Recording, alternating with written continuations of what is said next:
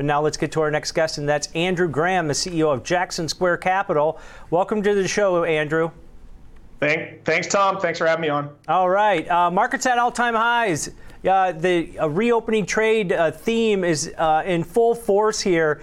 Uh, you know, is this supporting equities at record levels with the consumer on fire, or do we expect uh, some type of pullback or at least a consolidation?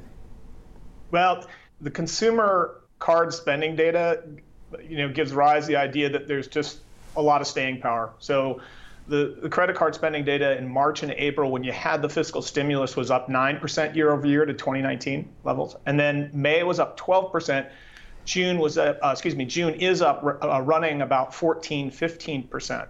So June bigger than May, May bigger than March and April, and uh, we just we think that uh, a lot of people are underestimating the uh, spending ability of the U.S. consumer, and uh, maybe also, especially as we start moving into some catalysts, including back to school and holiday spending. If you take a look at what uh, what we've seen due to uh, you know a lot of the the funding that the government's given to, uh, to people, uh, household uh, savings rates at you know 41 year highs, is that going to extend into the latter half of the year, or do you see some pressure on this as maybe some of these stimulus checks wear off? Yeah, no, we, we think it will extend into the end of the year. So we break down the the the consumer spending into three cycles. We had sort of this um, expectation of mobility that was going on in Q1, and there was a lot of spending on um, on apparel and other retailers. You have uh, the second phase, which is kind of increased mobility, which is where where we are now. So you're going to be spending on occasions and back to school, and then into uh, the holiday season, and then there's also a return of international tourism, global travel, and we think that runs a, a third leg that extends into uh, into next year. Um, the question is, how do you do? You know, how are you going to do with comps when you're comparing 22 numbers to 21 with all the stimulus and, and the reopening? And that's a question that's just unanswered. But we think we can get into the first quarter of, of 22 with uh, solid growth from from apparel retailers in particular. Yeah, uh, and you mentioned apparel retailers. I kind of want to, uh, you know, pigeon or pin uh, into those numbers and, and names that you have. L Brands is one one of the top on your list. You know, they're talking about that spinoff of the Victoria's Secret brand.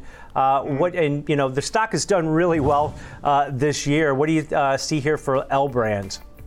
We've had L Brands since we went positive on value stocks, and another good topic we could talk about.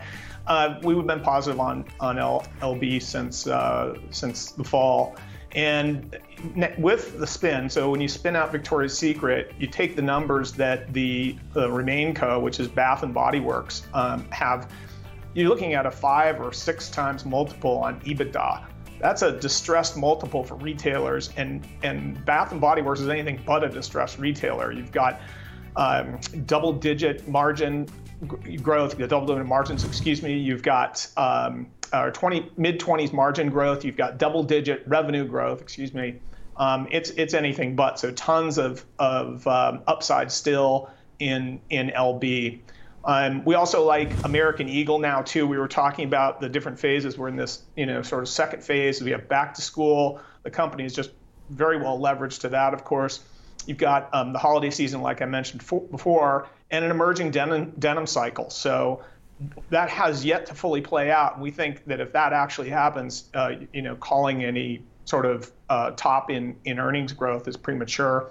And then the last one for phase three that we like is uh, Tapestry. So mm-hmm. Tapestry, and by the way, all these retailers have structurally improved cash flow algorithms, if you want to say it, or cash flow models. And the reason for that, they cut tons of SG&A. Tapestry is the best of the global brands from that standpoint. So sets up well into this global tourism with their, their Coach brand that has bags, luggage, and accessories. Um, we like them all. We think Tapestry probably starts to work uh, as as we've you know kind of get into September uh, works better. But uh, the, the other two now and, and really all the way through year end. Yeah, I've seen that theme around uh, Chicago lately where people aren't wearing sweats anymore. Maybe they need to get back into, uh, you know, uh, American Eagle and some of these other stores start purchasing some stuff uh, as they're cash uh, uh, cash rich right now and savings rates are up. We'll have to wait and see on those, but. Nice analysis on those companies and the overall uh, consumer. Appreciate it, Andrew. That's Andrew Thanks, Tom. Graham. He's the CEO of Jackson Square Capital.